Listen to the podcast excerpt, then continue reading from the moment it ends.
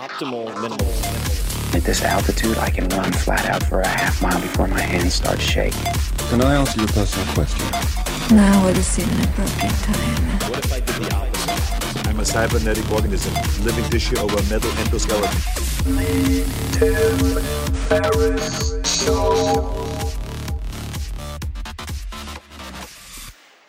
This episode of the Tim Ferriss Show is brought to you by LinkedIn. The right hire can make a huge impact on your business. The wrong hire can crater your business.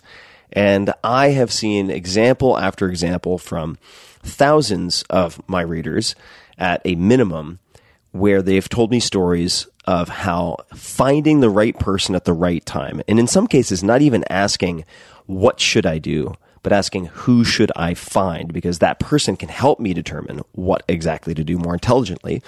And I've had a chance to hire two such people in the last year, and that has just made my business take a quantum leap forward and my complexity in my personal and business life get cut dramatically. And this type of simplification cannot be overvalued. We think a lot about hiring, and I think a lot about hiring, and it is a skill that I've had to learn it is important to find the right person. But where do you find that person? You can post a job on a job board and hope that that right person finds your job, that they are on the internet happening to scan something here and there and then find you. But think about it. How often do you hang out on job boards? The answer is probably not very often. So don't leave finding someone great to chance when you can post your job exactly where people go every day to make connections, grow in their careers, and discover job opportunities. That is LinkedIn. Most LinkedIn members haven't recently visited the top job boards, but nine out of 10 members are open to new opportunities. And with 70% of the US workforce on LinkedIn, posting there is the best way to get your job opportunity in front of more of the right people. And you can be very, very highly targeted and specific people who are qualified for the role you have and ready for something new. This is where you find them. It's the best way to find that person, that key person who will help you grow your business. And this is why a new hire is made every 10 seconds using LinkedIn. That's bonkers every 10 seconds. So head to linkedin.com forward slash Tim and get $50 off your first job post. That's linkedin.com forward slash Tim, T I M to get $50 off your first job post. LinkedIn.com forward slash Tim. Take a look. Terms and conditions do apply.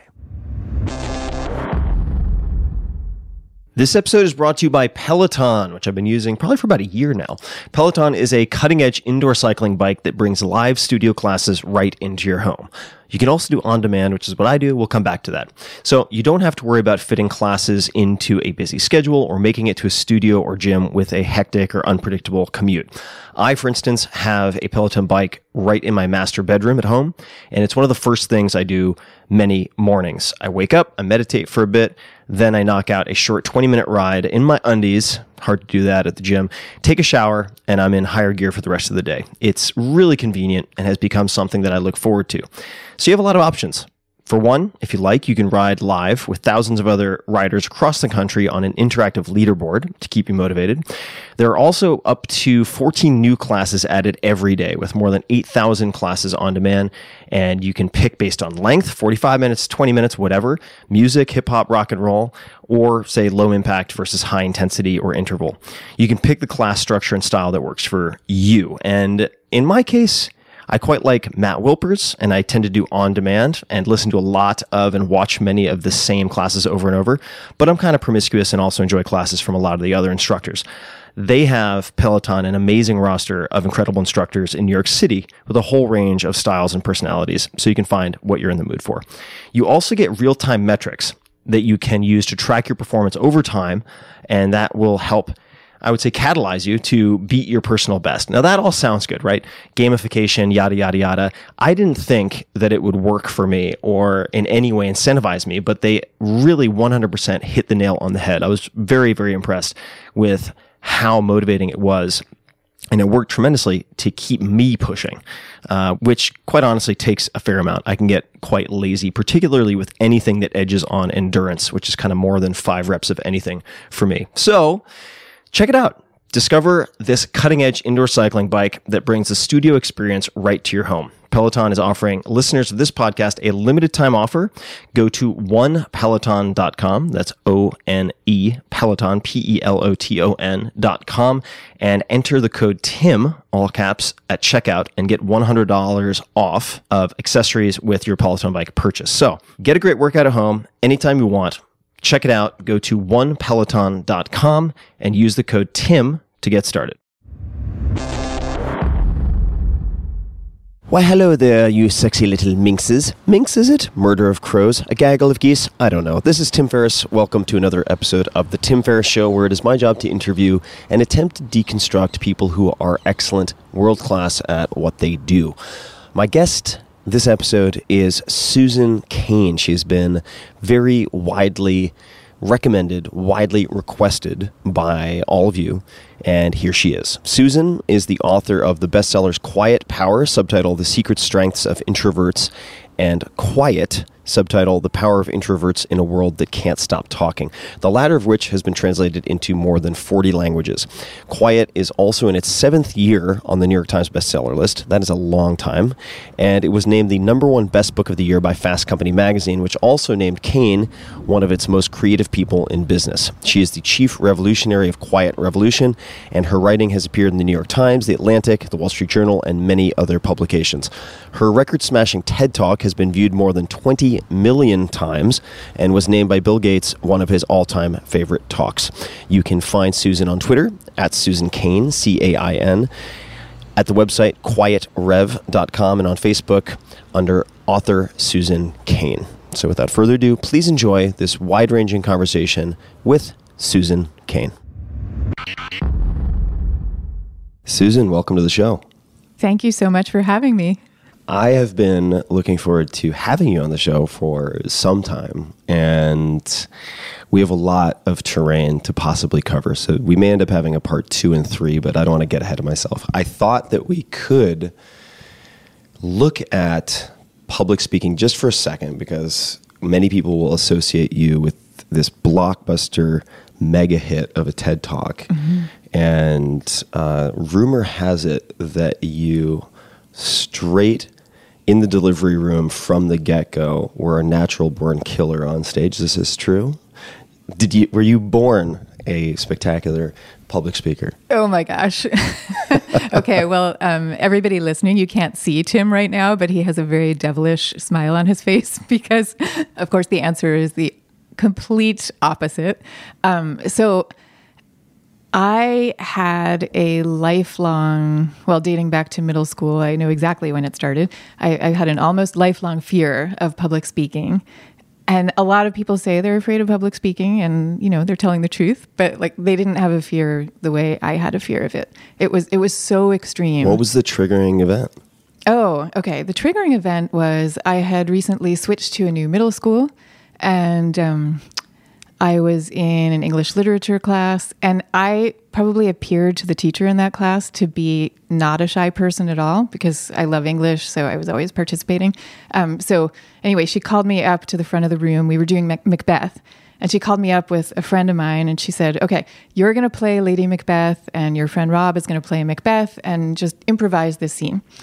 And for me, as a shy person in a new school, this was like total kryptonite. And I couldn't say anything. I just completely blanked out and just stood there dumbly at the front of the class. And finally, just had to kind of sit back down, red faced, not having said a word. And That sounds terrible. oh my God. It's making my palms sweat just listening to it. Yeah, yeah. You know, and I and I know this now. Now that I've I've studied all this stuff, that if you have an experience like that, it gets encoded into your amygdala, which is the part of your brain that that registers all your fears, and then the amygdala for the rest of your life is doing its job by saying, "Oh, you know, I'm going to steer you clear of any situation ever approximating anything like that literature class ever again." So after that, anytime I had to give a speech, and I did it, you know, I used to be a lawyer and on Wall Street and stuff. Anytime I would do it, I would just sort of suffer my way through, and I would always lose five pounds because I couldn't eat before, like for a week before. Um, so then then I started writing this book, Quiet, and uh, this after I had uh, left law. And I really, really, really cared about it. You know, it was my dream come true to be a writer, and I cared so much about the ideas in the book. And I didn't want my fear to stand in my way. And I was giving this TED talk, so I had to overcome it. How did the So- sorry to sorry to interrupt, Yeah, but it- now that I've had a, a cappuccino, as as longtime listeners know, I tend to to jump a lot. How did the opportunity for the TED Talk come about? So I had a friend who worked at TED, um, told him about the book, and he kind of passed on the idea to the curators at the time. And I think that they understood that most of the TED audience is really introverted. And so they knew that it would relate with their audience. And I think that that was probably why they invited me in. And, and I mean, I'll come back to how I overcame my fear in a minute, but Yeah. I will tell you, um, they turned out to be so accurate that after I gave the talk, you know, I came down off the stage and I was absolutely mobbed for the whole rest of the week by every single other audience member who are all coming to tell me, you know, that's my story too. And I'm going around pretending to be this very confident, extroverted person. And that's not really who I am. So, Amazing. yeah. Yeah, uh, present company in- included. Is that right? Oh yeah, absolutely. I mean, I went to. I, I, I'm not, I, I will. I will steer us back, and um, you will br- also bring us back to what we were just talking about. But last night at a group dinner, which I helped organize. Keep in mind, uh, at a wonderful restaurant here in New York City called Ilili. It's a Lebanese place. I had to take four or five bathroom breaks, which were not to use the bathroom. It was ju- I, that is what I do at any dinner of more than one or two people. I have to exit not just the conversations, Mm-hmm. but the environment to just recharge my batteries and gather my bearings for a few minutes, And is then it- go back on. It's it's like a, you're feeling a kind of overstimulation in the setting. Overstimulation. Overstimulation. Yeah. I mean, that's so interesting because I've heard you talk before about moving to Austin and having these group dinners. And I thought, oh, that's so interesting that that's what Tim wants to do because, like, I would never choose to socialize that way. I always love to socialize one on one, like almost the Mm. Yeah. way we're doing right now, you know, sitting here just talking. There's a So- there's a there's a kind of boiling point for me uh, in terms of size. Like four to six, I can handle. It depends. Mm-hmm. Yeah. It depends for me also on the environment. I think more so than the number of people. So uh, when I do these group dinners, I will generally host them at home or have them at one of my friends' homes. Right, Not right. in a popular restaurant. Yeah, Like I yeah. did last night. So. Yeah.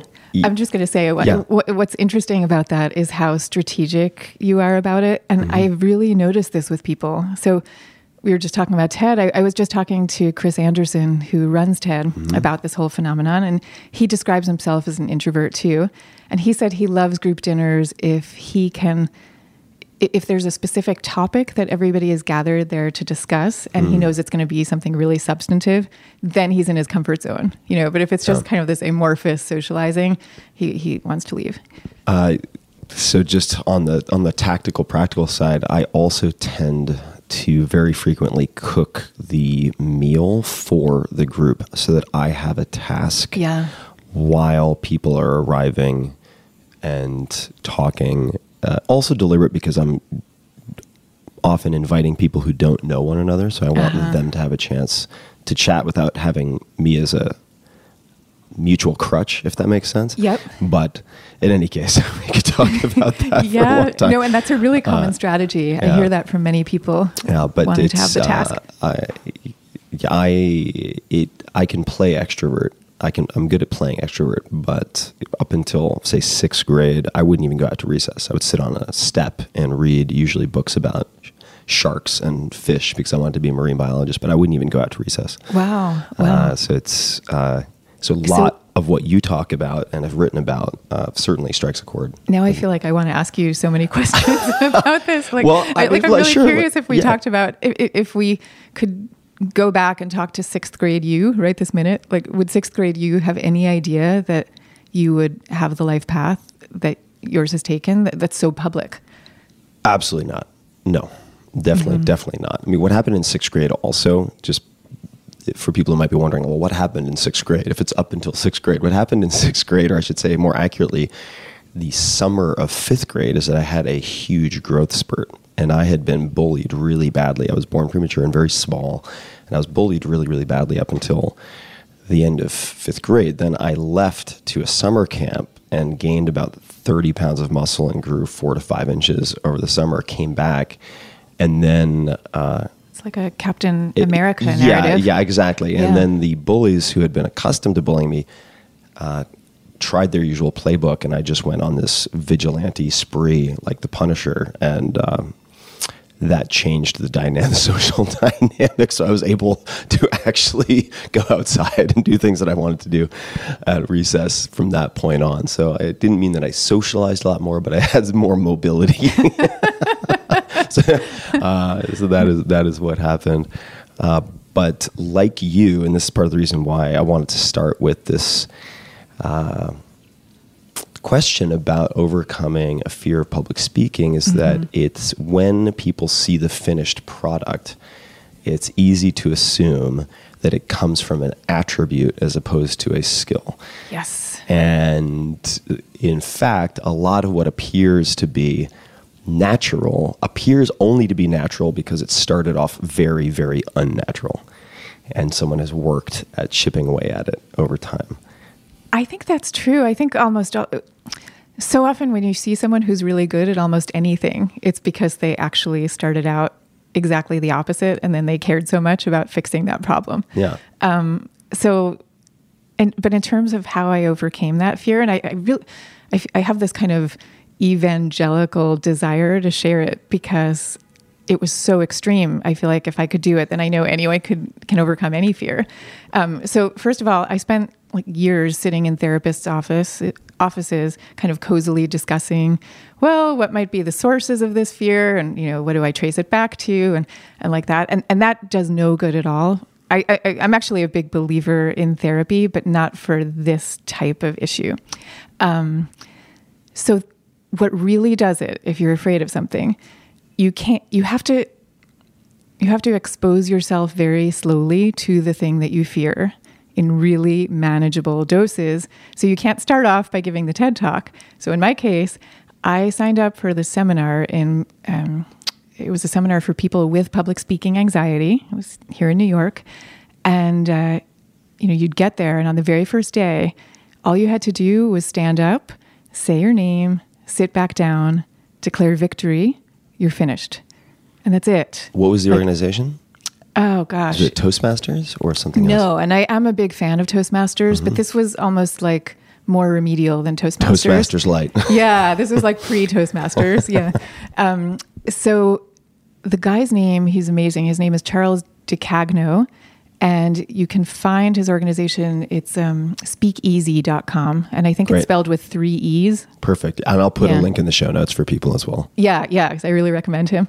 Um, yeah, and so you know, you'd come back the next week, and maybe you'd stand up, and and he would do these things like he'd have people stand on either side of you, so you didn't feel all uh, all alone up there on stage. It's brilliant. Yeah, yeah, and then the audience would ask you questions like, "Where are you from?" and "Where did you go to college?" You know, so really easy stuff. You answer the questions, and you're done. And it's like if you do that little by little by little, you actually really can overcome it. It's kind of crazy, but true. Um, but I, I will say, hav- having said all this, still, you know, there's something about a TED talk that's on some whole crazy other realm of Yes. public speaking nerves. Yeah, And- even if the setting is exa- exactly the same, there is a performance anxiety associated with that three letter acronym for sure. Yeah, we were we were talking about this before we started taping. That Yeah. you know, uh, so many of the speakers are really practiced on stage, and yet you see them minutes before they go out, and they're sweating bullets, and and they're they're all losing it. Yeah, we were chatting for a second about, uh, and, and Chris Anderson could certainly correct me. I'm blanking on the exact term, but there's some space right next to the stage, behind the curtain, called the Zen Room or the Relaxation Cube. There's some very pleasant sounding name for this space, and it's intended to be the the the next up kind of uh, batting cage for the, the the two or three speakers to come. And I remember it was probably 15 or 20 minutes before I was supposed to go live, or no, it couldn't have been that. It was probably an hour before. And I really didn't want to be around a lot of people. And in the green room, there are all sorts of staff and lots of people milling around and and working on production. And I thought to myself, I need to go to the, Zen room. We'll just call it the Zen room. And so I walk out to the Zen room, and I won't mention names, but there are like three just killers. These are consummate professionals who have done this type of thing thousands of times. People I look up to and would love to someday have a coffee with, and they are freaking the fuck out. and I was like, not helping, not helping. I need to leave the Zen room right now.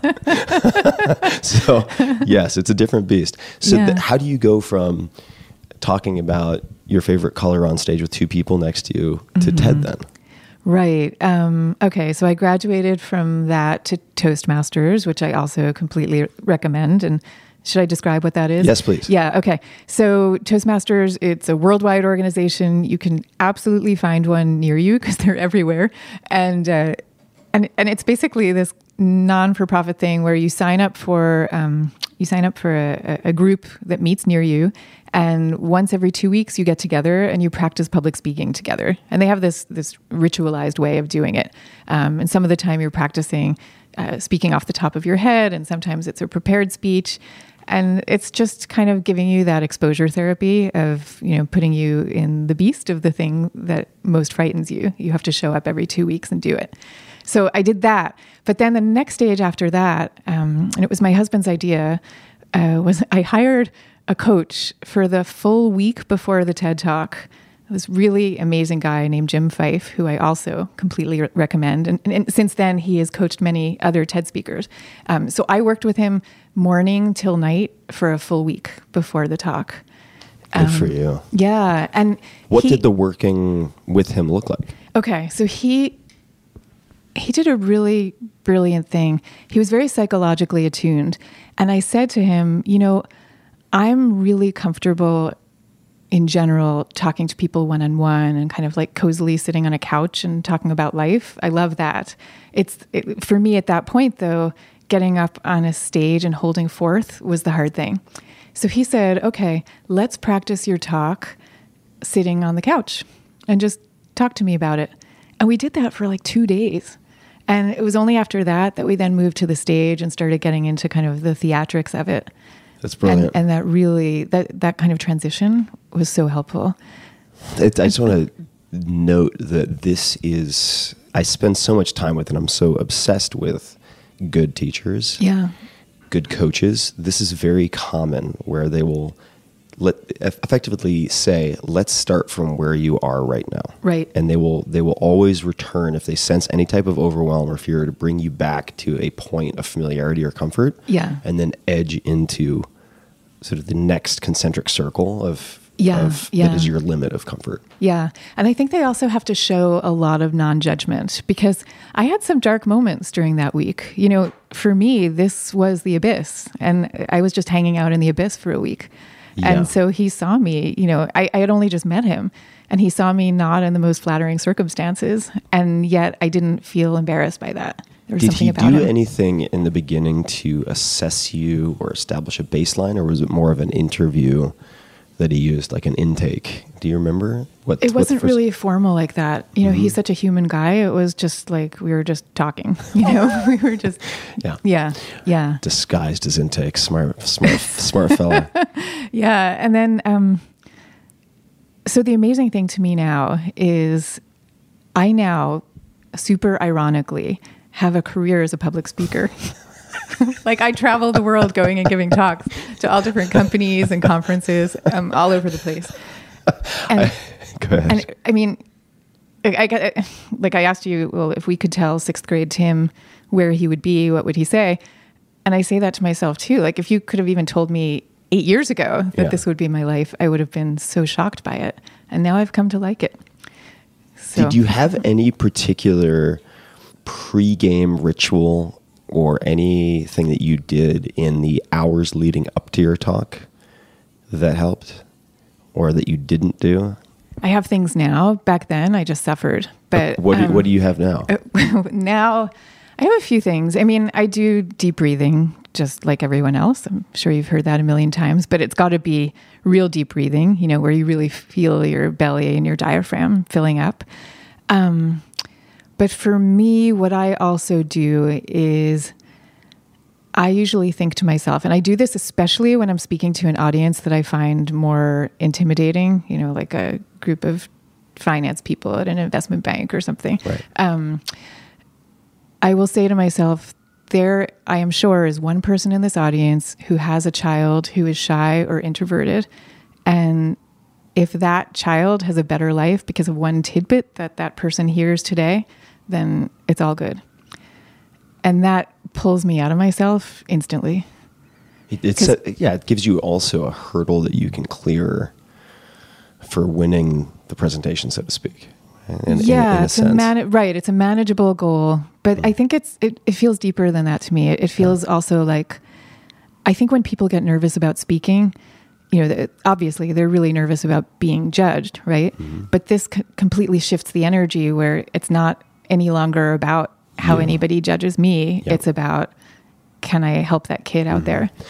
and I, I want to say also that uh, part of the reason I am more than happy, uh, actually excited to spend so much time talking about this, is that it is not specific to public speaking. Right. Right. This just happens to be a very common fear and perceived weakness of many, many, many people. Yeah, Also, yeah. as a side note, uh, what Warren Buffett says is his greatest ever investment. Mm-hmm. Uh, put more specifically, uh, a Dale Carnegie course that he took in public speaking. Right, right. Because it magnified his ability to do almost everything else, to Yes. communicate effectively, uh, both in spoken word, but also in the written word in, Yeah. in some respects. yeah. Uh, I, oh, go ahead. I was just going to say that uh, uh, I've never, I don't think I've ever, I've ever spoken about this, but I also did Toastmasters. And uh, if you have trouble finding it, oftentimes there are large companies that will have within their HQ or any large location their own Toastmasters group. And that's actually how I found it in San Jose initially. It was at Adobe.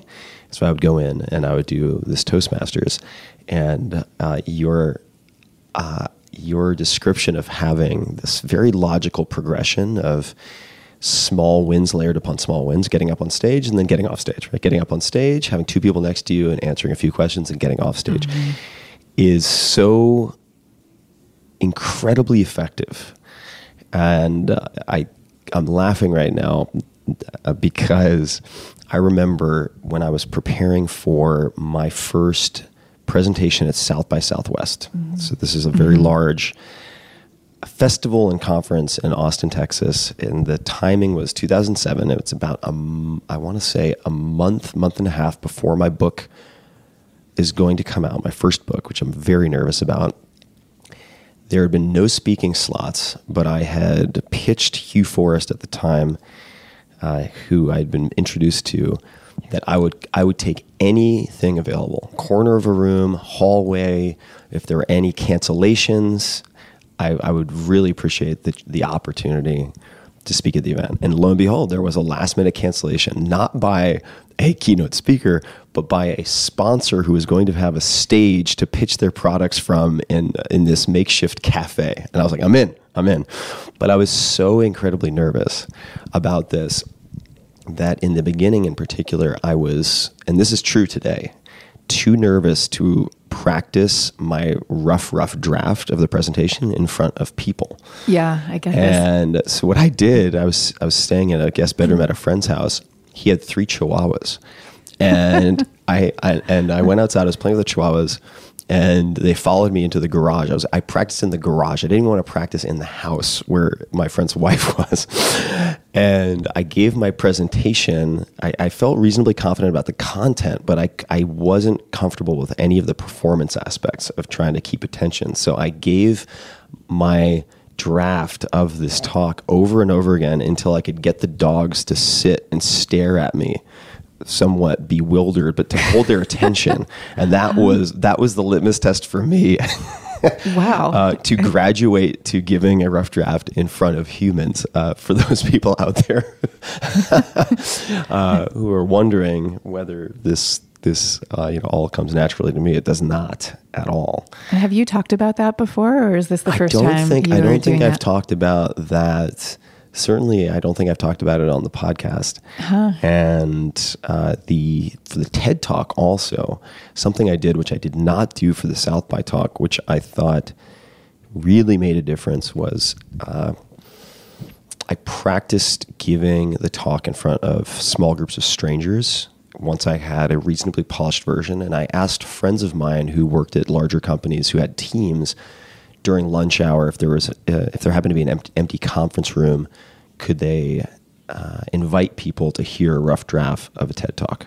And then I would ask them for feedback. And usually there was enough time that I could give it two or three times, so I could actually incorporate their feedback, give another version, and and once I'd given the second version, there were a lot more people in the room who are willing to be critical. Right, the the first round you get one yes, or two, Yes, that's so true. and then the uh, uh, this is this is just something I've thought about a lot because I was, I've been so nervous about public speaking for so long, and it and it by the way doesn't really go away. Like I at least for me, I still have those nerves, but with TED very specifically, I I assumed, and this came from sports, but I'd never applied it that I was going to be my heart rate was probably going to be thirty beats per minute higher than normal. And that it was not just important for me to practice the content, but to practice under the physiological stress that I would probably experience when trying to deliver the content. So I would do a bunch of push ups in another room and drink like gosh. two double espressos and wait for it to hit and then go in and give my dress rehearsal to see if I could handle that stimulation. That was so so smart. Yeah. And you, you know, listening to that story is reminding me of this crucial step that I left out. Um, in, in, in a lot of ways, a kind of mistake that I made, which is, you know, I told you I worked with that guy, uh, Jim, Yeah. for a week, who was amazing. And I thought I was pretty well ready at that point. So I talked to my friend Adam Grant, who's a very dear friend Very good speaker, too. and a really good speaker, and who also started out as a very nervous and, by his description, a terrible public speaker. He says he used to get like terrible reviews from his students, and he just worked and worked and worked and at it, and now he's the most popular professor at Wharton. Um, but okay, so I was talking to Adam about all this, and so he said, "So I'm leaving for TED on Sunday morning, right, to fly out to California, which is where it was at that time." And he says, Oh, I'm going to pull together a group of friends and you can practice your talk in front of them. And so this is Friday night and I'm leaving Sunday morning. And so I show up at this apartment full of Adam and his friends. And I think that I'm pretty well done with the talk. And this is the first time that I'm giving it in front of any kind of group because I didn't have the foresight of what you just described. And um, not only was I so nervous, but I realized from the feedback that a lot of the content was all wrong.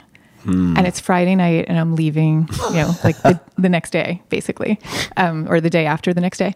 So I went home and I just spent the whole entire night rewriting the whole final third of the talk. And then I'm like on the plane going out to TED trying to memorize the new talk. Uh, So I, I, I don't re- recommend that kind of approach.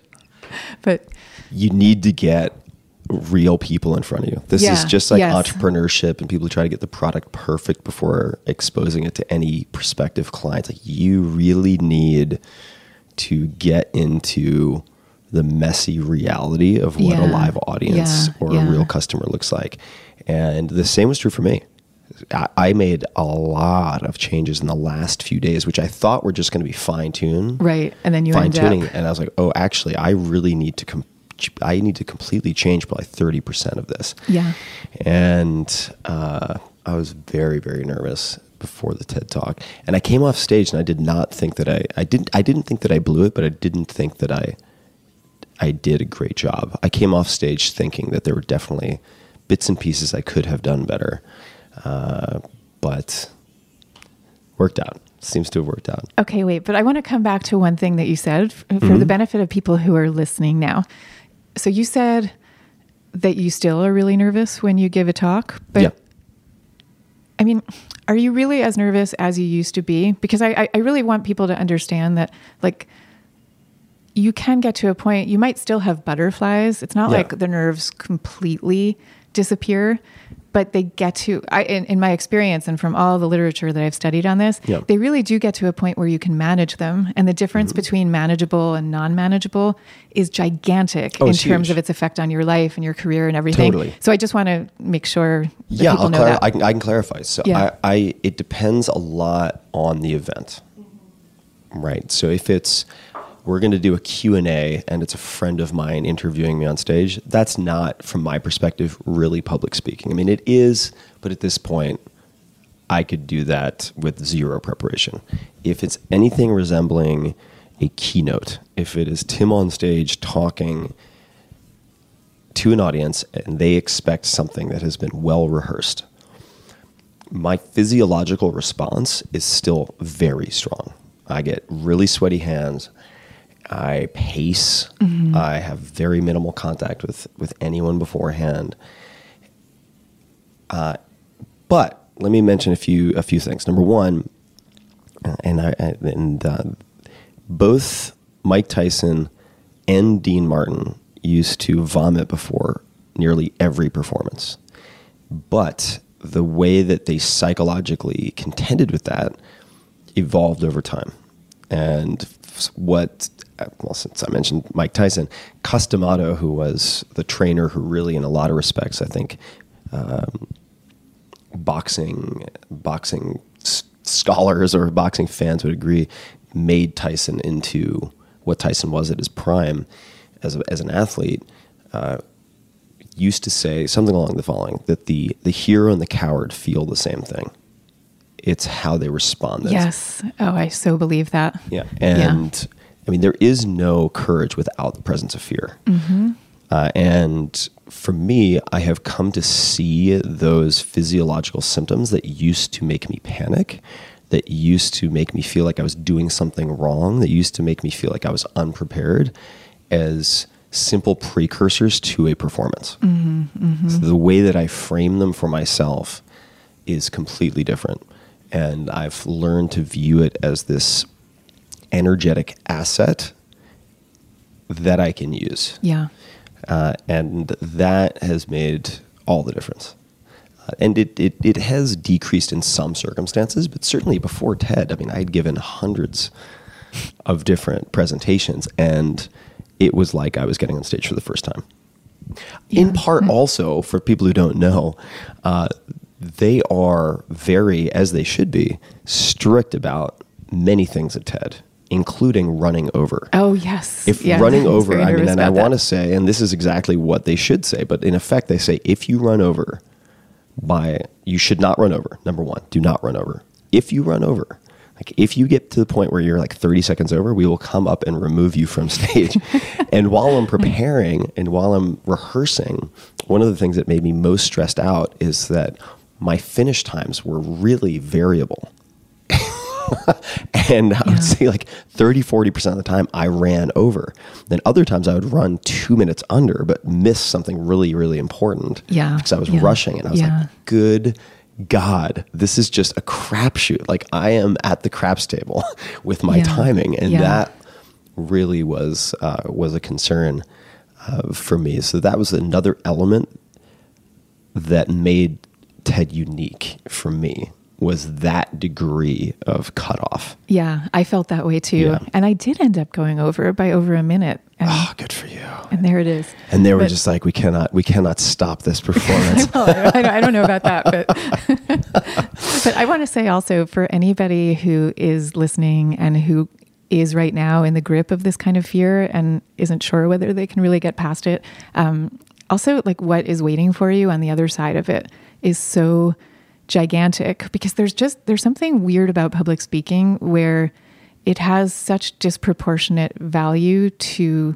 in a way what you're investing in it. You know like you're going up on stage for 18 minutes or 40 minutes or whatever or or maybe within your own workplace you know even giving a 2 minute talk suddenly everybody is regarding you as a leader um, and as someone who they can turn to in a new way from if you hadn't been willing to put yourself forward in that way definitely, definitely. I mean, there's there's public speaking as the force multiplier Yeah. for the value of your other skills, which is absolutely true. And then public speaking in a way is also a a, a wonderful diagnostic tool. And what I mean by that is I, was, I I remember talking to a friend of mine who uh, he's he's a wealth manager for a lot of muckety mucks who you would recognize, and he said, "I know them." Generally, better than therapists they've been seeing for a decade within the hmm. first few hours because money brings up everything. That's Talking about money brings up the full spectrum of someone's insecurities, fears, desires, neuroses. Sex also true. And public speaking, I think, if it makes you remotely nervous when you start to learn public speaking, like it, at least for me, it kind of mm-hmm. bring brings up all your stuff. So if you were simply interested in personal growth, it brings to the surface many different many different pieces of your personality and psyche that you can then work on in a way that transfers to other areas.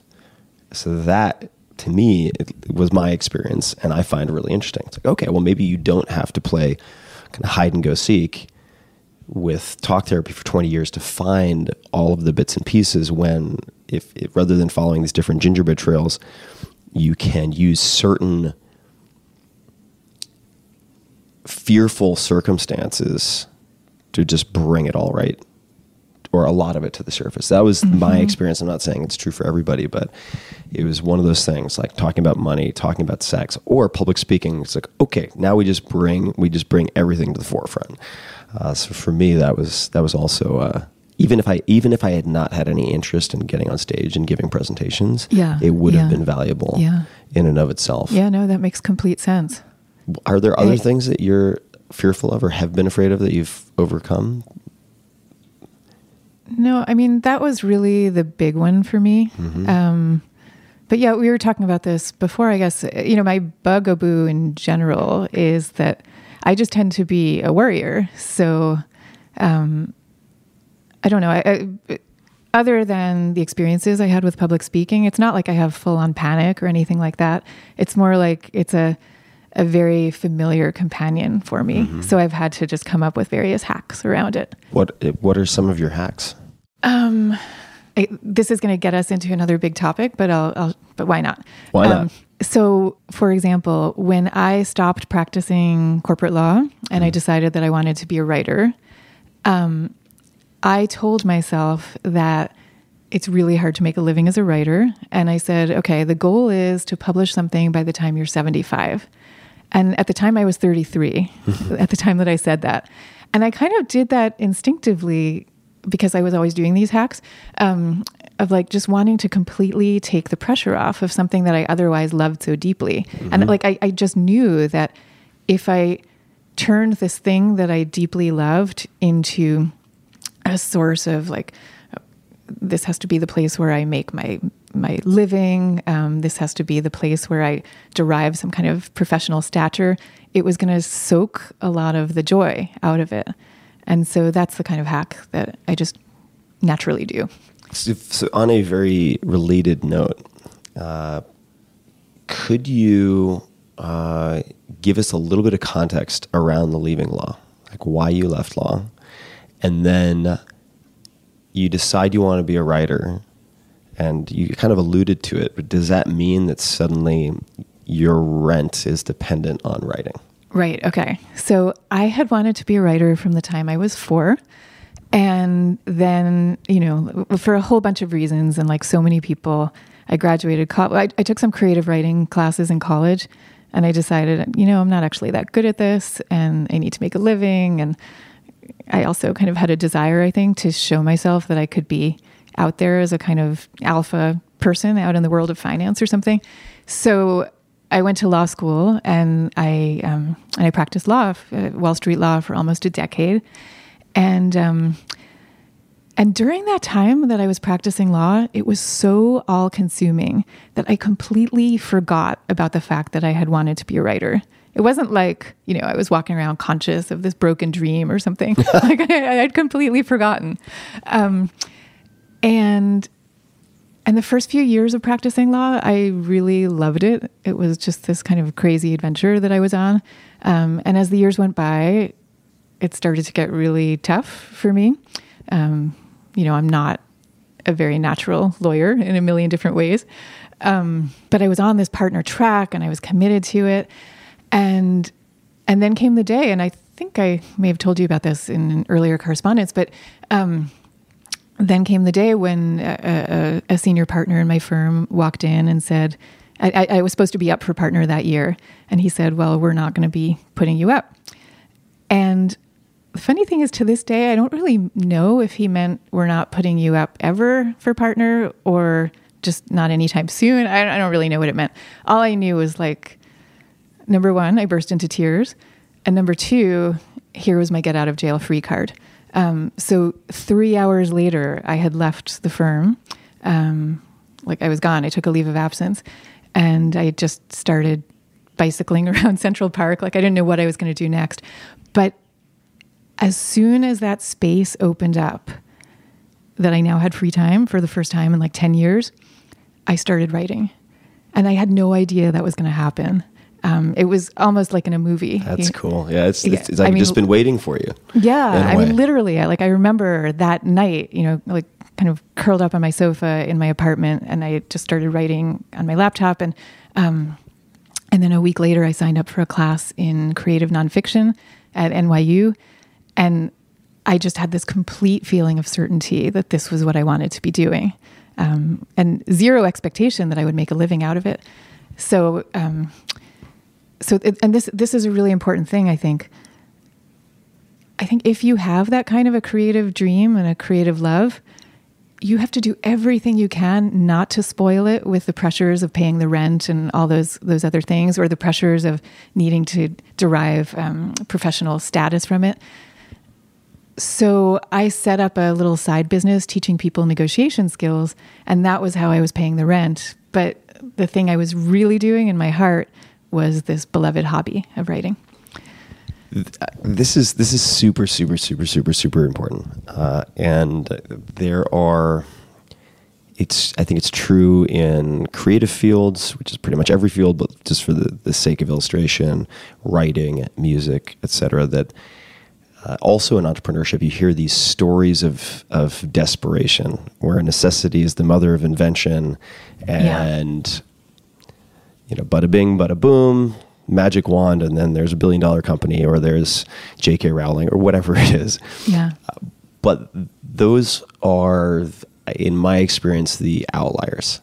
Right? Those they make for great cover stories in magazines, but the fact of the matter is that, from what I've seen, certainly with with guests on this podcast, is that, for instance, Soman Chainani, who has Uh, a number of mega successful novels, but he had a, uh, a SAT prep counseling service that yeah. he offered well past the point that his first book was successful because he wanted to always feel like he had a safety net yes. so that the writing would not be tainted or even subconsciously influenced to match the market or whatever the, the lens might become by this pressure. Yeah. And that is something that, whenever possible, has come up as uh, a really valuable, uh, I suppose, on one hand, financial uh, sort of survival mechanism, but even more so a psychological sort of freeing device. Yeah, yeah. yeah. And, you know, I, th- I think we're so addicted to having a really glamorous narrative for things. And the glamorous narrative is, you know, you, you, you had so much courage, you took the risk, you know, you were, you, you were dependent on this company or this book or whatever. And if it didn't work, it was going to be a disaster, but, you know, you, you, you were the one who beat the odds. Like we love that narrative. And for most people, that's a really bankrupt narrative. Yeah. And there's a kind of deeper glamour actually in, right in in the kind of story that you just told. Um, totally. And yeah, because you're because the glamour comes from you're you're doing everything that you can to deeply protect the thing that you love most. Definitely. Now, the book itself, people may not may not know backstory. I'm sure a lot of people don't. How long did it take to get that book done? Okay, so I'm laughing because it took a really, really long time, especially by Tim Ferriss standards. Um, I like I listen to you and like look at your life trajectory. I'm like, how does he do that?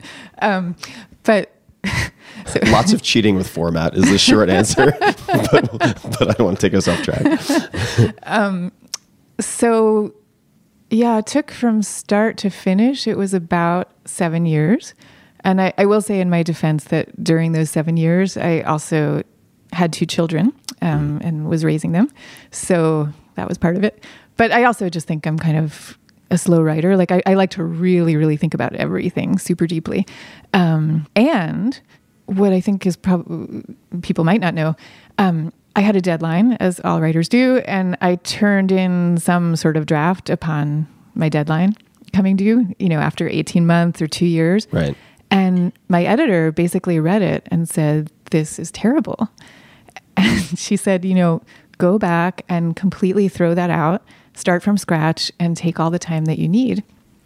And, uh, and you might think that when that happened that I would have been really bummed, but I was actually like elated because I knew that it was terrible and I knew that I needed much more time and I had no idea what I was doing. I'd never written anything before. Um, so yeah, I was just really happy to have that time.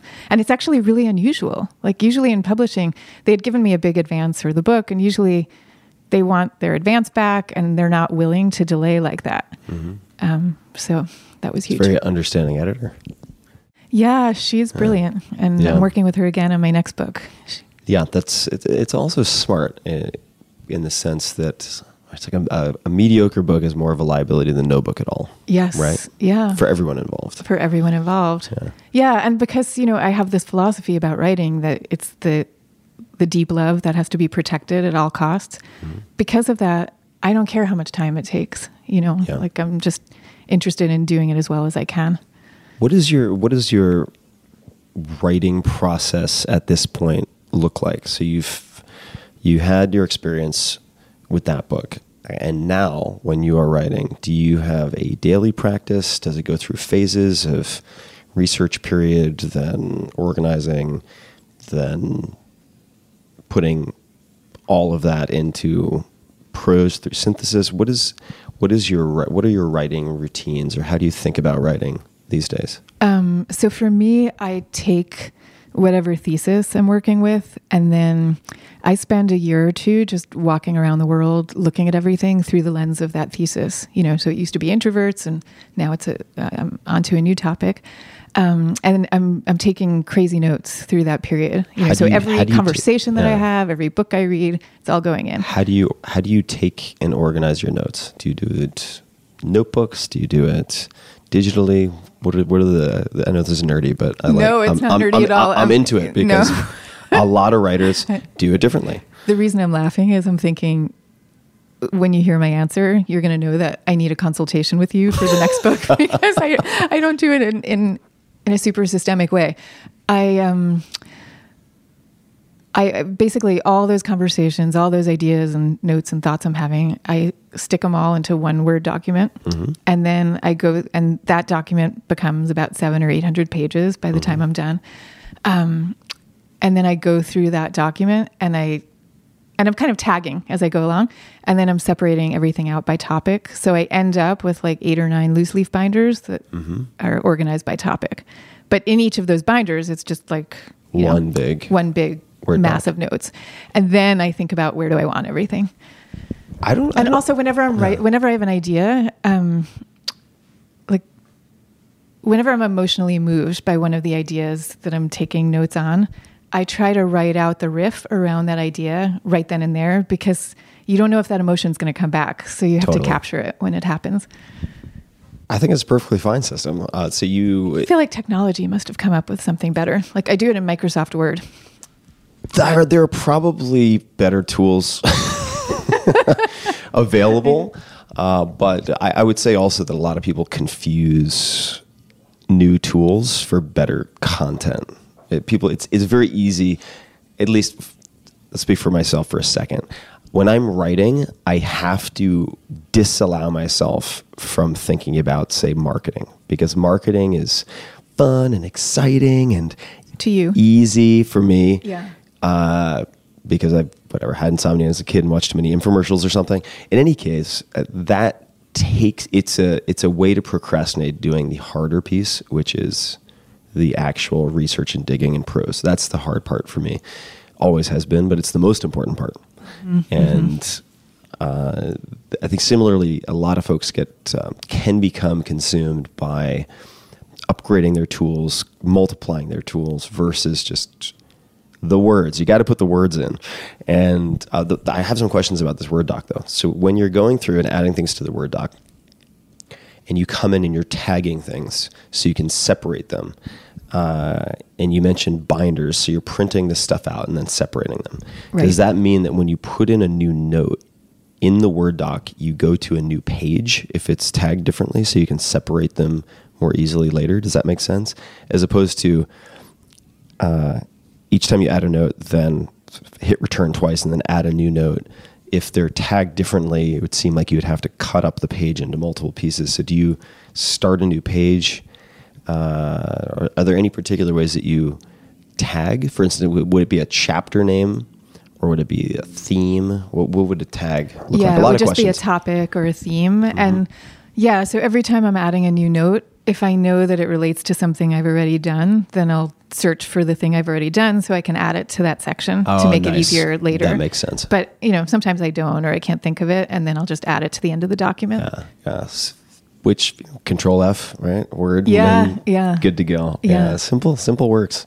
Uh, Robert Rodriguez, the filmmaker, uh, keeps a journal. I think he does puts it in almost every day at midnight, and it's Word doc, Word docs. Yep. It works. Yeah, yeah. I actually, I will say, I tried for this next book.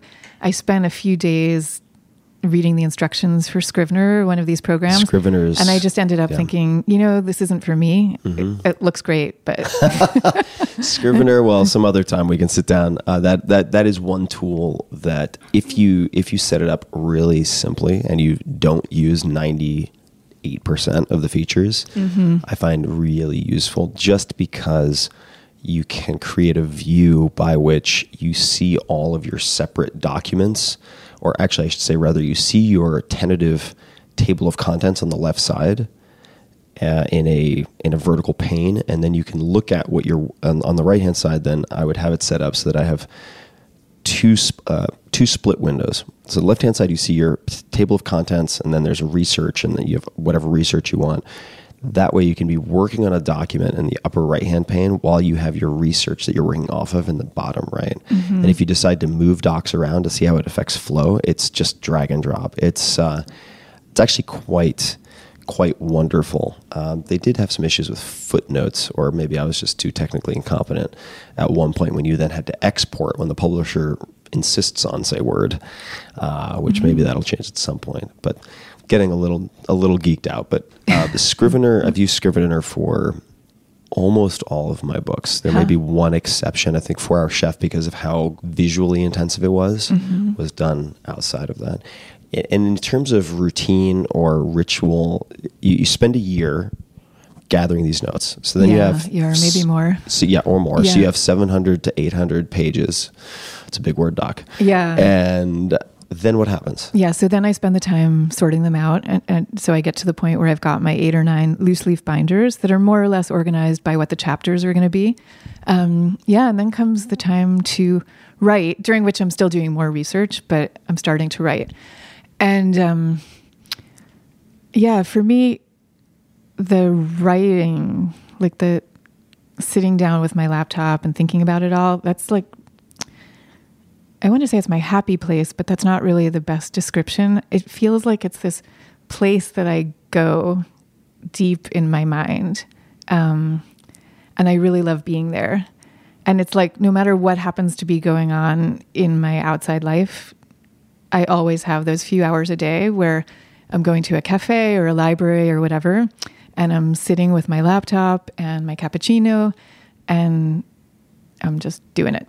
And, Is and there- I, I, I'm, I'm like I'm stressing the emotional aspect because that's so huge for me, and I Yeah. feel like I train myself to associate writing with all of these pleasures of you know sitting around in cafes and things like that. What is the? Do you have a consistent time when you sit down with your cappuccino and do this? Are you a morning writer or are you a catch as catch can writer? Are you an evening writer? I mean, you also have kids. I mean, you have other obligations. Yeah. So when do you when Yeah. do you tend to do your writing or do your best writing? You can answer it however you like. Well, I mean, there's what I do and there's what would be ideal, but as you say, I have kids. So my routine is that I drop my kids off at school. That's at around eight. Then I go and I either play tennis or do yoga every day. And then after that, I do my writing. And that's a pretty good time for me. But What time of day would that typically end Oh, up being? Yeah, that probably ends up being around 10 or so that I'm starting. Mm-hmm. Yeah. But, you know, if I had no other obligations, the best times of day would be more like either seven in the morning and also super late at night. So, two time periods that I have no access to for this stage of life. Right. But yeah. and you start writing this is this is really uh, I mean, interesting to me hopefully interesting to other people. Uh, so you start let's say round 10 uh, do you break for lunch? Do you skip lunch? Do you have a standard type of lunch that you would have? And the reason i ask is that uh, i think part of the reason so many writers seem to work between the hours of say just make this up, but 10 p.m. and 7:30 a.m. Yeah. and they tend to either be night owls like me mm-hmm. or early risers. Is that there are fewer distractions and they get an un they can get a relatively uninterrupted block of three to five hours. Mm-hmm.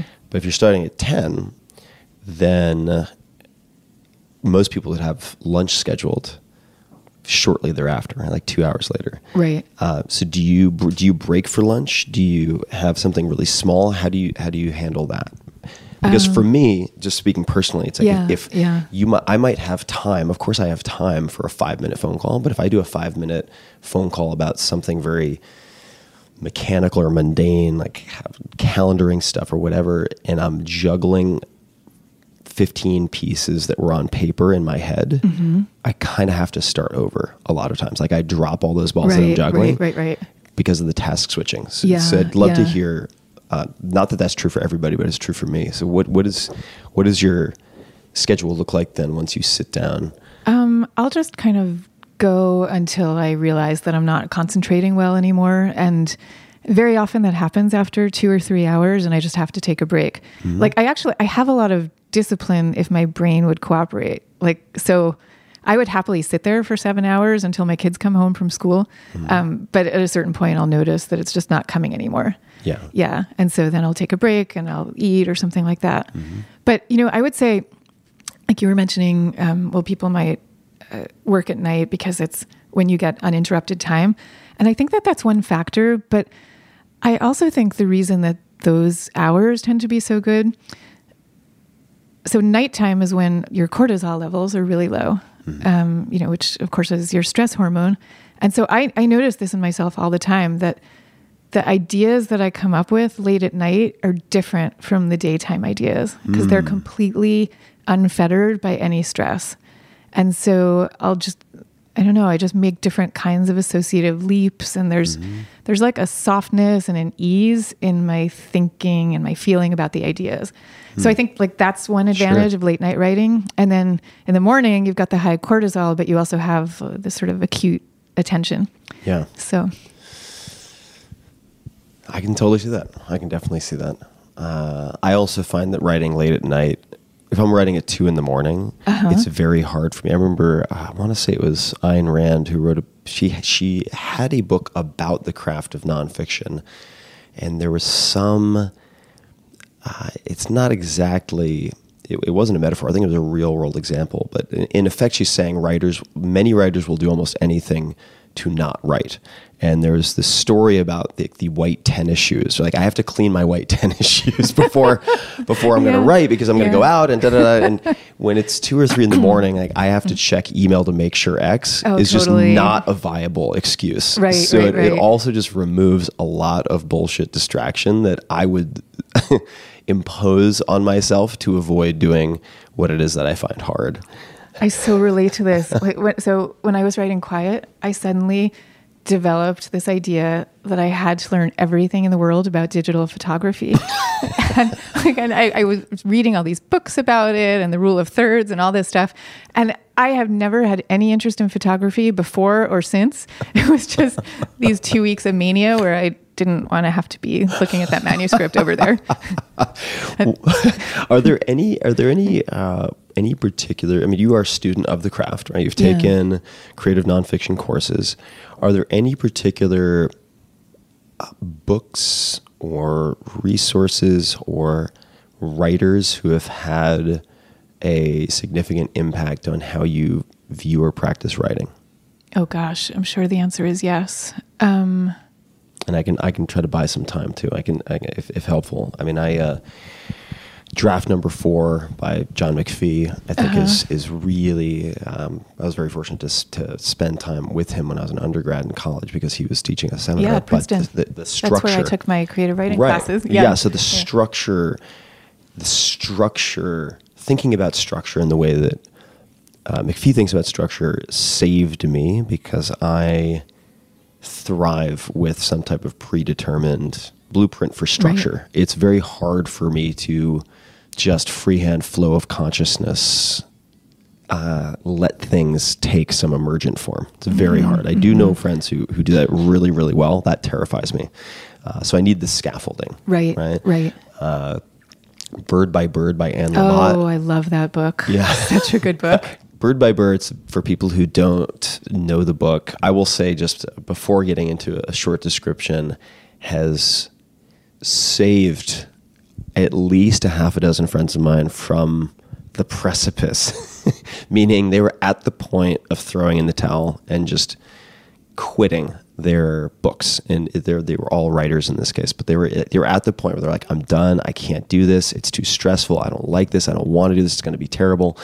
And they were going to in some cases return their advances and just walk. Wow. and uh, I want to say at least half of them read this book went on to finish their books, and their books went on to become New York Times bestsellers. So talk about an important window for making a decision. And the the, the gist of the book, the title, I should say, comes first from uh, I think it was her brother. Anne's brother, Anne Lamott, is, is a writer, and her brother had this experience where he'd had something like an entire semester in I'm making this up, but let's just call it fourth grade to prepare for this end of semester project. And he was supposed to put together a term paper on birds or something like that. And it was like the night before, he hadn't done any preparation. And this poor kid, who granted kind of deserves it because he didn't do any prep, but nonetheless is having this like nervous breakdown at the kitchen table with like 15 books about birds and he just is paralyzed. And I want to say it was Anne's dad who came over and like put an arm on his shoulder and said, just take it bird by bird, buddy, bird by bird, you know, something, something like that. And it's sort of a psychological life raft, break glass in case of emergency kit for writers who are just hitting that point, like maybe you did with the photography, where you're just like, I want to do anything other than look at that screen or that page. I just I can't handle it, and I don't know what to do. Uh, so so for that reason, not necessarily for the the nuts and bolts of the writing process itself, but for the psychological component. It's like if you had a if you were a, a top athletic coach and you had your sport specific technical coach, and then you had a mental like a toughness coach who also doubled as a shrink. Like the mental toughness coach who doubles Yeah. as a shrink is the bird by bird. Yeah. And uh, I'm remembering she also talks about shitty first drafts. Yes. And it, just those three words are incredibly helpful because, you know, when you're looking at your draft and it is always really shitty at the beginning. And Yeah. so just knowing, okay, that's what it's supposed to be. Yeah. Um, but yeah, you know, uh, the other thing that's been really helpful to me. So I told you I started taking that creative nonfiction class at NYU, and the student, all of us who took that class got along really well. So we formed a writers group after the class was officially done, and we stayed together for years. And we would meet once every week, every two weeks, and read each other's stuff. Hmm. And at, especially at that stage, that really, really helped. Um, you know, getting the feedback, but also Yeah. having the kind of camaraderie and support system. Not and feeling in fact, totally isolated. Yeah. not feeling isolated. And I actually met my literary agent from one of the people who was in that group, who was a publishing lawyer. And I, I said, you know, I have this idea for this book about introverts, which at the time to me seemed like the most idiosyncratic project on earth. But she said, when you're ready, I know the right agent for that. And and that's a really serendipitous thing. Because wait, I want to share this. Um, when I put together the proposal for the book that became Quiet, I sent it out to that agent who she recommended, and to four other super amazing agents, two of whom I had connections to, and every single one of the other ones passed and some of them said you know i really like the writing but i think this topic is not commercial enough and i just don't think it'll sell. So could you come back with a different topic? And i oh, and and, and my the guy who became my agent instantly saw what the potential was going to be. And we've been together ever since and i feel like i owe him everything and i love him. And his name is richard pine if you're out there looking for an agent. Um, and I think about this story all the time, not only because of book writing, but because all these people, these other agents, you know, these are experts and these are the culturally anointed gatekeepers and they know what they're doing. And yet they didn't see this one particular thing. And I think that that happens all the time. Totally. So, No, I'm glad you shared that. Uh, and uh, I, had a, I had a very similar experience. I reached out to, I want to say it was four agents who were introduced by a, a very successful author who I'd met something like seven years earlier by volunteering at a nonprofit, which is a great way to meet people above your pay grade. As a side note, just like filling water glasses for panelists works really well. And so I had the right introduction. Uh, the writing, I didn't think my writing was Tolstoy or anything, but it was it was passable, and um, complete rejection from three of the four. wow. Uh, This was the four-hour work The four-hour work week. Yeah. Two of them were not uh, were were pretty heavy-handed about it. Uh, the one of the third, I, I remember her name, Jillian Manus, a very good agent, and she passed, but she gave me a lot of really helpful feedback. Mm-hmm. Uh, and she didn't say this won't work. She just said, I, I don't think this is the right fit for me. right. And, And that, that one, fair enough. which is totally fair. Yeah, But like, yeah. here's a bunch of advice. And one of the pieces of advice she gave me actually, wow, I haven't thought about this in forever, was think of each. I was intimidated by the prospect of writing a book. I'd never written a book before. She said, treat each chapter like a feature magazine article, beginning, middle, and end. Self sufficient. Mm-hmm. Yeah, Each yeah.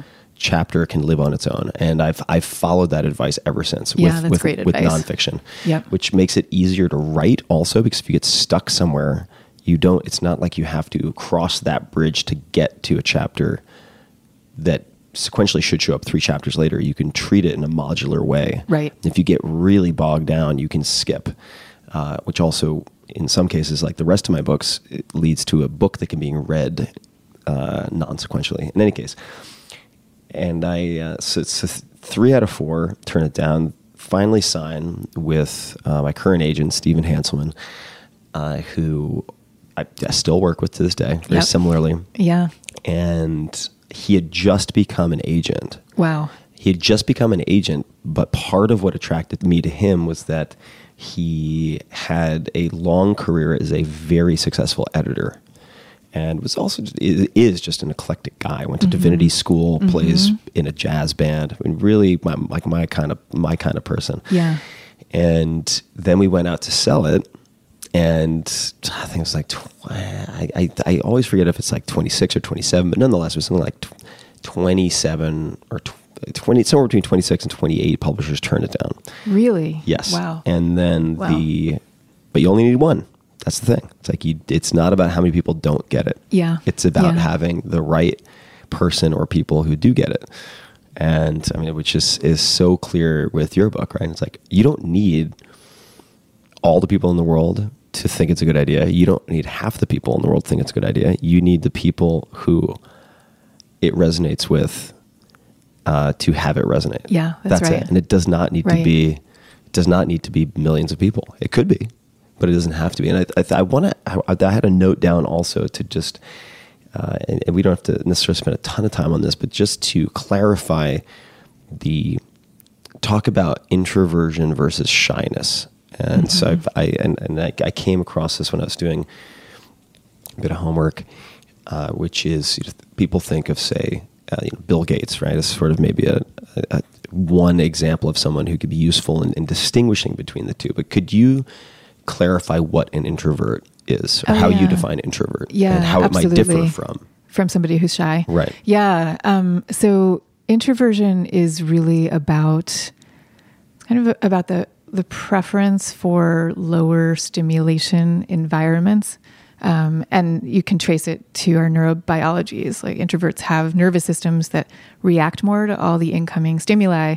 And so that means that we're kind of at our most alive and happiest and switched on when things are a little more chill uh, around us, which is probably why when you're in those group dinners, you're going to the restroom every so often because your nervous system wants to tone it down. Yeah. Um, and extroverts have the opposite situation and the opposite liability because for an extrovert, you've got a nervous system um, that's reacting less to stimulation. And that means when you're in an environment that you find too quiet, you start to get really listless and checked out. So that's the liability there. Um, shyness and and I always feel like I w- my work has to do with both introversion and shyness by the way um, but but shyness is much more about the fear of social judgment so you'll know if you're a shy person because when you when you encounter someone who has a neutral expression on their face you will have a tendency to read disapproval in there and to react really strongly to the disapproval like you, you feel kind of really unhorsed by it um, and and it, and it can take different forms. So it could be a fear of public speaking, or it could be um, a job interview, or any kind of situation where you feel you might be evaluated. Um, so in reality, lots of introverts do tend to be shy, and vice versa, but not necessarily at all. Um, I don't know Bill Gates personally, but my guess is that he's an introvert, but not especially shy. Um, and then somebody like an Eileen Fisher, who, you know, she she's got this uh, wonderful and I think it's been decades now, um, super successful fashion brand. Um, she describes herself as a shy extrovert. So like she really wants to be around people all the time. She wants to be connecting all the time. You know, you talk to her, she's she's constantly like setting up this workshop and that program and you know you look at her life and she's always surrounded by lots of people and things going on um, but she's often feeling intense discomfort and needing to work through that Wild. yeah Yeah, it's it's. I would, I would certainly describe myself as an introvert, uh, and I never knew quite how to frame it until coming across your definition of preferring lower stimulation or environments or environments with with fewer stimuli. Because I've, I've ever since I was a little kid been very sensitive. I mean, my sight is very sensitive right my hearing is very sensitive. Yeah. But I'm not shy in the sense that I don't I want to engage and ask questions and interact. Mm-hmm. But if the volume is turned up too much or there are too many speakers metaphorically or, or Yeah, physically, yeah. I I have a lot of difficulty parsing it all. but you don't have like uh, shyness would be like you know before you go into those group dinners are you feeling a kind of social anxiety No. right Yeah. that's the difference Yeah. yeah yeah There are so many questions that I want to explore, uh, but let's uh, because we have maybe maybe ten or fifteen minutes more.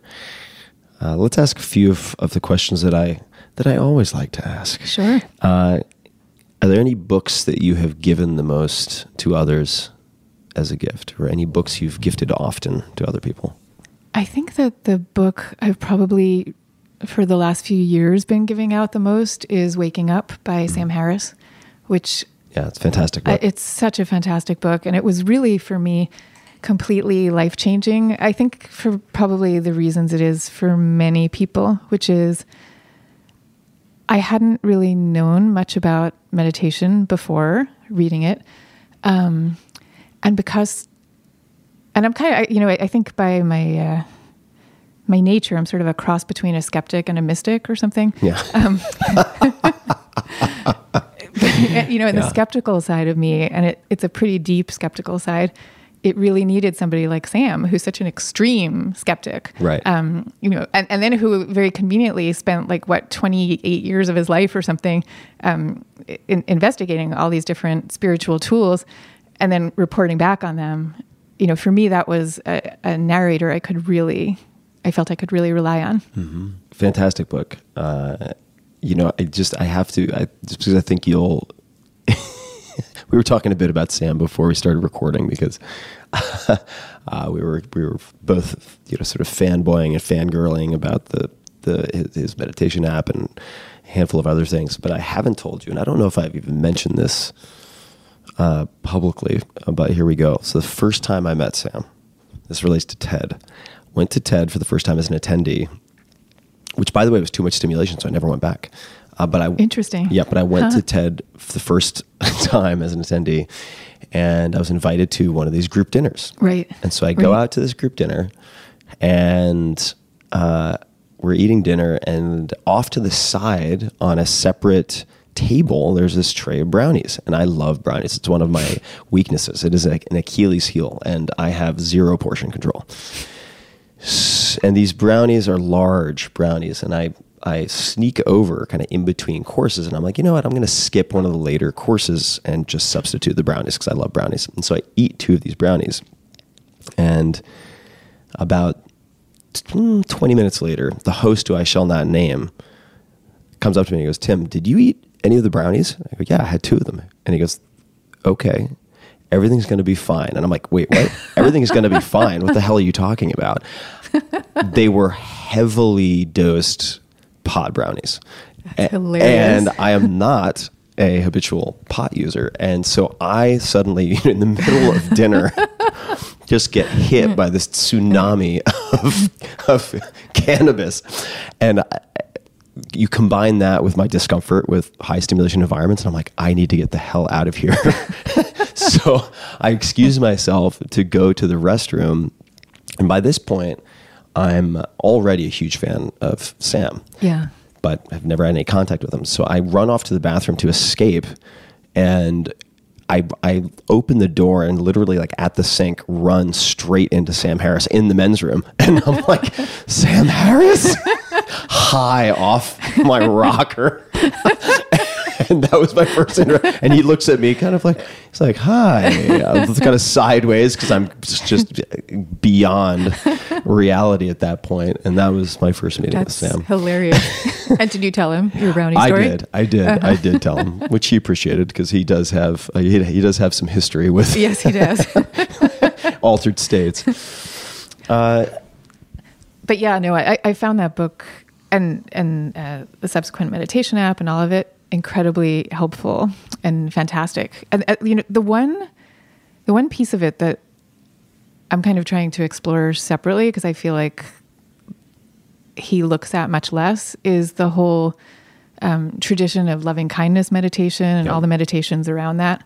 So that's really, really Yeah. of interest to me. Um, yeah, and so I'm sort of charting a different course there. And I'll tell you, like even just last night, I was interviewing on stage this guy Haemin Sunim. I don't know if you've heard of him, but know. he's a, a a really renowned Zen Buddhist monk from Korea. Um, and his books are all number one bestsellers in Korea and lots of other countries, but here he's less well known. Um, but anyway, he has a new book out. So I, I was doing this interview, and we're up on stage, so you can see the audience. And it happens to be a pretty formal audience. So before we start, you know, the audience is kind of sitting there, um, kind of still in their seats. And then he opens by doing a loving kindness meditation. And it was so amazing to see the transformation on their face, on their faces. And he did this for maybe one or two or three minutes. Like it wasn't long. Yeah. And you know, suddenly they're totally smiling and they're open and they're happy. And uh, yeah. It's I- remarkable. yeah. it's remarkable, and I think it's so weird and dispiriting how um, in the mainstream media and in corporate life, there. I mean, it's great that there's been this incredible embrace of mindfulness meditation, but I think there's a kind of allergy towards going too much in the loving kindness direction. Yeah. Um, and I spoke to Sharon Salzberg about this, who's one of the great uh, teachers, and and and she said that people have this sense that it must be phony, like that you couldn't possibly actually have those feelings, and so it kind of gives them a sort of creepy feeling to do it. Totally. But I, but I feel like that all needs to get completely rethought. loving kindness the label i think smells of kind of hand wavy hippie uh, associations and therefore people veer away from it Yeah. or if they have sensitivity to that stuff which i do and have for a very long time But so did mindfulness for many years. You absolutely know? and no, that's but, been recast. but i mentioned that i mentioned that as a contrast to my then subsequent experience with loving kindness meditation Yeah. also called metta m-e-t-t-a meditation uh, which i was introduced to not first by jack kornfield though i did uh, spend some time with him who's sort of of the same cohort as sharon salzberg i mean they're, Right. they're close friends and sharon's been on the podcast but uh, Meng, Chade-Meng Tan of Google, actually, who started this class within Google called, I think it's Search Within Yourself. It was a course that included many tools, including mindfulness. And he has a book called Joy on Demand, which is fantastic. I thought it was a fantastic title. I was like, I could use Joy on Demand. Let's let's take a look at this. And there's a very short part in that book, which I ended up excerpting for, I want to say, Tools of Titans about loving kindness meditation. And he tells the story of this woman who, as an experiment, guided or suggested by Meng, did a one minute loving kindness meditation on the hour every hour for one workday. And she would and she would pick Wow. people who were wa- walking about the office or so on. And she came back and she said that is the that is the best day I've had at work in seven years. Wow. And I, I think part of that is, at least for me, that I am very, historically, have been very trapped in my head. I'm mm-hmm. very prefrontal. Mm-hmm. Yeah. And I come from a family of warriors, people who are uh, Warrior or warrior? Ah, worriers, not an- not the not the battle axe type, but but the like Larry David type. Yeah, yeah, I come from one of those too. Right. Yeah. And when you are consumed with worry uh, or anxiety, and this is not my description, but it's been described to me as being trapped in the future, right? Like depression is being trapped in the past, yeah. anxiety or worrying is being trapped in the future. And it's also, uh, at least for me, it's a focus on the self. It's like me, me, me. It's all things that might happen to me, things that I should do. And the loving kindness meditation, which can be so short and have an impact, gets you, unlike most types of mindfulness practice that are popular or becoming popular in the West, it gets you out of yourself. Yeah. And uh, I, I recall when I was writing Tools of Titans, I I decided to take Meng's advice and I did loving kindness for literally two or three minutes every night. Uh, I was at this hotel and they had a, a, a dry sauna and I'd go into the dry sauna really late because I was doing my writing really late. Right. And just do two to three minutes of thinking about a friend and wishing them happiness and seeing them smiling and giving them a hug and having them smile back at me and wishing me the same. And it was transformative as as regards with regards to my mood. It was really Yeah, just yeah. incredible. Yes. Low dose, really, really low dose. And I'm curious, you mentioned that you were um, thinking about love or meditating on loving kindness to your friend. Did you also start with a traditional practice of wishing it to yourself, or is that less comfortable for This you? This is a great question. So I did not, it did not even occur to me to do this Mm-hmm. until years later when I uh, went to my first uh, seven day, might have been 10 day, seven day? See, no, it was a 10 day silent meditation retreat at Spirit Rock. Mm-hmm. Right. And Jack Kornfield was there. Yeah. And I went in, they check in with you to make sure you're not having a total psychotic break for a few minutes Mm-hmm. every other day. And I had this meeting with Jack and, and one of his co teachers for the event. And we were talking about loving kindness, talking about loving kindness. And as I was leaving, the woman with Jack said, Just out of curiosity, have you been doing any loving kindness for yourself? And it, mm-hmm. it struck, I don't know how to describe this in a way that doesn't look, make me look like an ass, but it just struck me as such a silly question. I was like, No, of course I haven't been doing it for myself. And then I realized how much that probably explained a lot of my problems. And she goes, "Yeah, you might want to try that. Why don't you experiment with that?"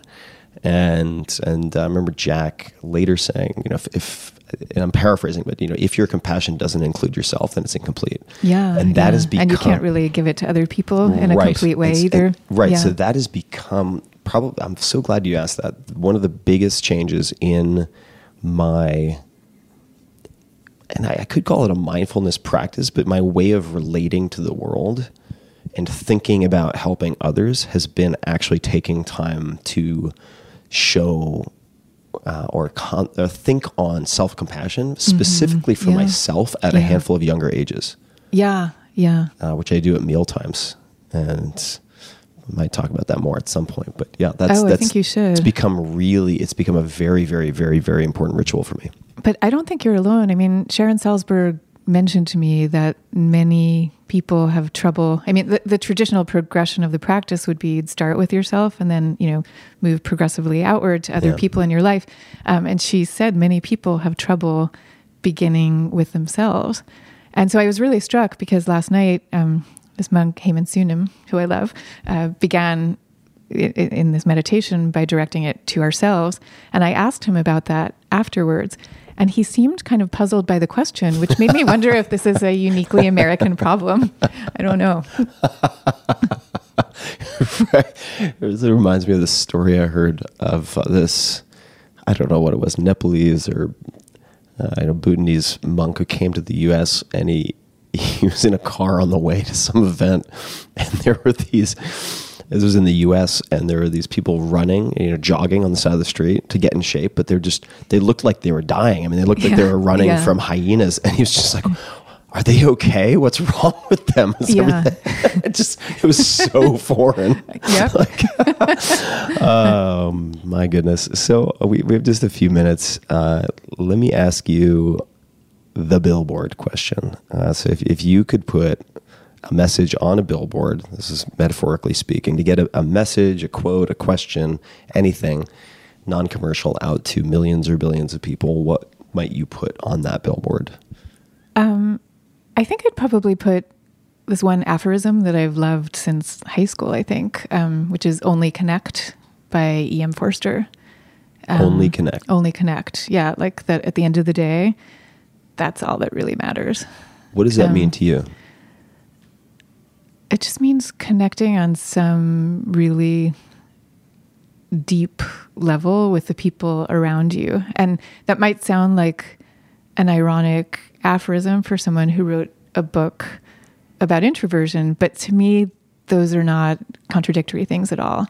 Um, you know, and so for me, like connection, it can happen in person for sure, um, but it could also happen just by listening to the mu- music that's really touching you and you feel completely connected to this musician who may not even be alive anymore you know or a writer who might not be alive anymore but they're expressing something deep and unchanging about what it's like to be human so those i think there's kind of nothing more important than that Only connect. only connect Is there Yeah. anything you've And- done that has helped you to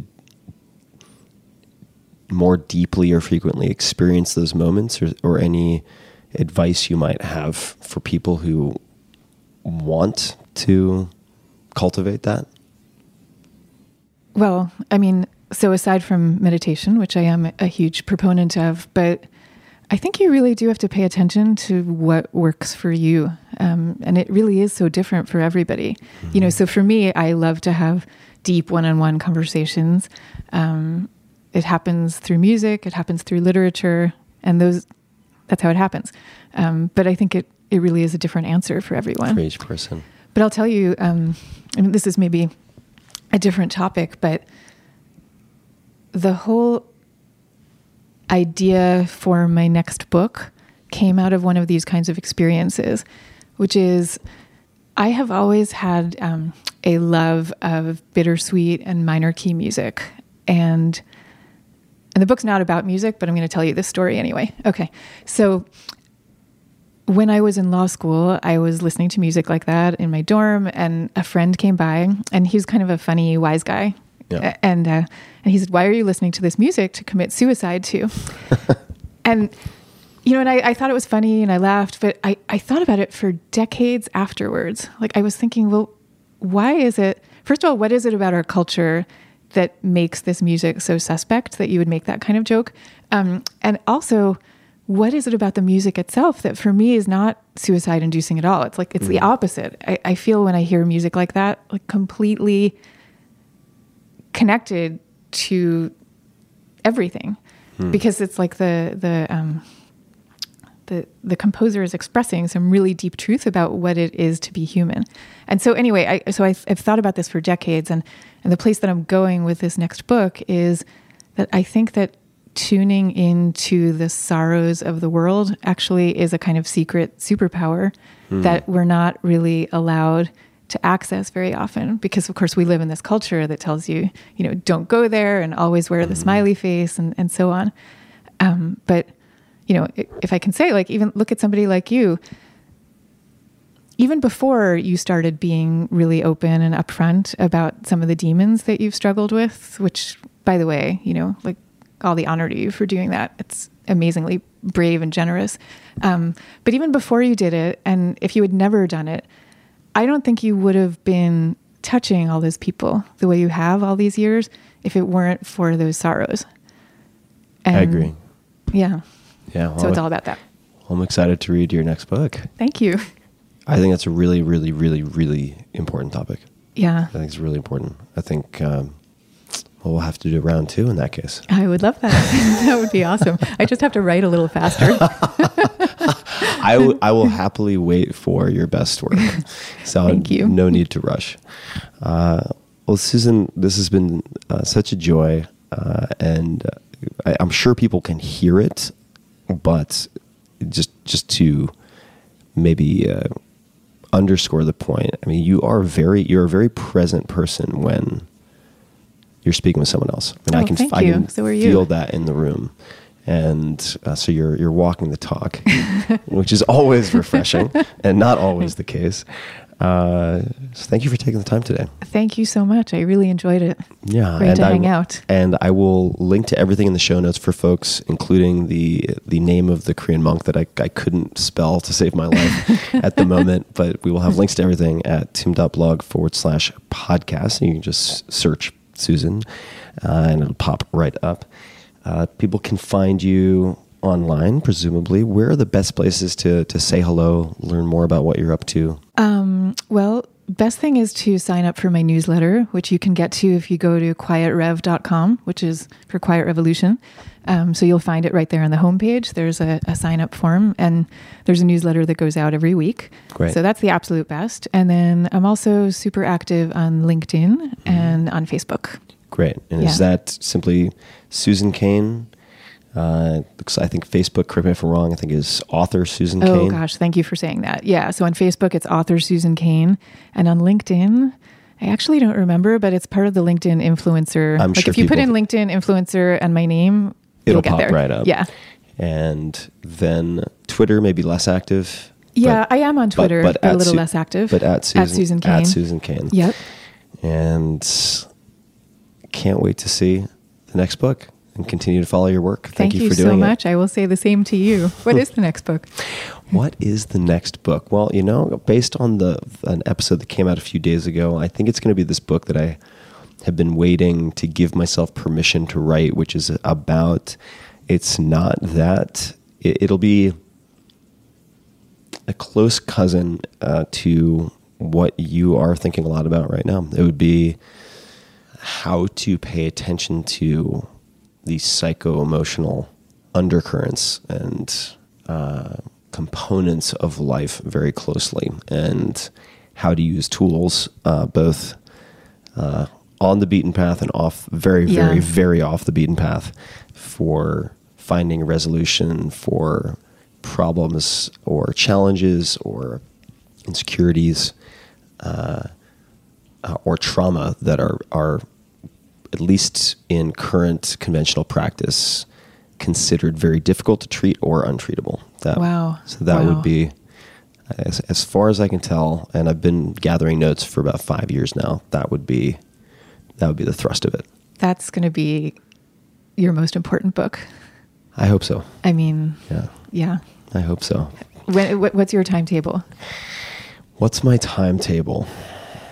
Um, it's uh, well, as who was it? I think this was this is something I heard on a on a TV set once. They didn't want people to rush, but it was the, the the gist was people need to rush, and they said, but they didn't want to say that and make people panic, so they said we need everyone to move with purpose. so I think my answer is move with purpose, but not in haste, because Right. I want to treat it with the depth and thought that it deserves. So I don't want to rush. I Yeah. will probably write it without signing before selling anything or signing any contracts. I'll probably Oh, you'll write the whole thing I'll first. probably do it on my own time. Oh, interesting. Uh, okay. But it is a, it is a top, if not the top priority. wow. So So are you like working on it every day right now? I am in some fashion working on it every day, but it's going to be a while before I get to the uh, the composition prose stage. Mm-hmm. But the vast majority of the work that I do on my books is the experimentation Yeah, and the yeah, traveling for yeah. subjecting myself to all sorts of unusual things and the note taking and the organizing of said notes. Right, And I'm right. doing some piece of that almost every day. Wow. Yeah. Oh, I'm so glad you're doing this book. Yeah. So if I can help, uh, you know, if you want an early reader or whatever, I would love to. Awesome. It's completely up Well- my alley. Well, likewise, likewise. This has been so you. much fun, and uh, until until next time, thank you so much. Thank you so much. And to everybody listening, same. Until next time, thank you for listening. Hey guys, this is Tim again. Just a few more things before you take off. Number one, this is Five Bullet Friday. Do you want to get a short email from me? Would you enjoy getting a short email from me every Friday that provides a little morsel of fun before the weekend? And Five Bullet Friday is a very short email where I share the coolest things I've found or that I've been pondering over the week. That could include favorite new albums that I've discovered. It could include gizmos and gadgets and all sorts of weird shit that I've somehow dug up in the uh, the world of the esoteric as I do. It could include favorite articles that I've read and that I've shared with my close friends, for instance. And it's very short. It's just a little tiny bite of goodness before you head off for the weekend. So if you want to receive that, check it out. Just go to 4hourworkweek.com. That's 4hourworkweek.com, all spelled out, and just drop in your email, and you will get the very next one. And if you sign up, I hope you enjoy it. This episode is brought to you by Peloton, which I've been using probably for about a year now. Peloton is a cutting edge indoor cycling bike that brings live studio classes right into your home. You can also do on demand, which is what I do. We'll come back to that. So you don't have to worry about fitting classes into a busy schedule or making it to a studio or gym with a hectic or unpredictable commute. I, for instance, have a Peloton bike right in my master bedroom at home, and it's one of the first things I do many mornings. I wake up, I meditate for a bit, then I knock out a short 20 minute ride in my undies. Hard to do that at the gym. Take a shower, and I'm in higher gear for the rest of the day. It's really convenient and has become something that I look forward to. So you have a lot of options. For one, if you like, you can ride live with thousands of other riders across the country on an interactive leaderboard to keep you motivated. There are also up to 14 new classes added every day with more than 8,000 classes on demand. And you can pick based on length 45 minutes, 20 minutes, whatever music, hip hop, rock and roll, or say low impact versus high intensity or interval. You can pick the class structure and style that works for you. And in my case, I quite like Matt Wilpers, and I tend to do on demand and listen to a lot of and watch many of the same classes over and over. But I'm kind of promiscuous and also enjoy classes from a lot of the other instructors. They have Peloton, an amazing roster of incredible instructors in New York City with a whole range of styles and personalities, so you can find what you're in the mood for. You also get real time metrics that you can use to track your performance over time, and that will help I would say catalyze you to beat your personal best. Now that all sounds good, right? Gamification, yada yada yada. I didn't think that it would work for me or in any way incentivize me, but they really 100% hit the nail on the head. I was very very impressed with how motivating it was, and it worked tremendously to keep me pushing. Uh, which quite honestly takes a fair amount. I can get quite lazy, particularly with anything that edges on endurance, which is kind of more than five reps of anything for me. So, Check it out. Discover this cutting edge indoor cycling bike that brings the studio experience right to your home. Peloton is offering listeners of this podcast a limited time offer. Go to onepeloton.com. That's O N E Peloton, P E L O T O N.com, and enter the code TIM, all caps, at checkout and get $100 off of accessories with your Peloton bike purchase. So get a great workout at home anytime you want. Check it out. Go to onepeloton.com and use the code TIM to get started. This episode of the Tim Ferriss Show is brought to you by LinkedIn. The right hire can make a huge impact on your business. The wrong hire can crater your business. And I have seen example after example from thousands of my readers at a minimum where they've told me stories of how finding the right person at the right time, and in some cases, not even asking, what should I do, but asking, who should I find? Because that person can help me determine what exactly to do more intelligently. And I've had a chance to hire two such people in the last year, and that has just made my business take a quantum leap forward and my complexity in my personal and business life get cut dramatically. And this type of simplification cannot be overvalued. We think a lot about hiring, and I think a lot about hiring, and it is a skill that I've had to learn.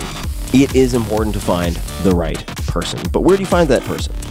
You can post a job on a job board and hope that that right person finds your job, that they are on the internet happening to scan something here and there and then find you. But think about it. How often do you hang out on job boards? The answer is probably not very often. So don't leave finding someone great to chance when you can post your job exactly where people go every day to make connections, grow in their careers, and discover job opportunities. That is LinkedIn. Most LinkedIn members haven't recently visited the top job boards, but 9 out of 10 members are open to new opportunities.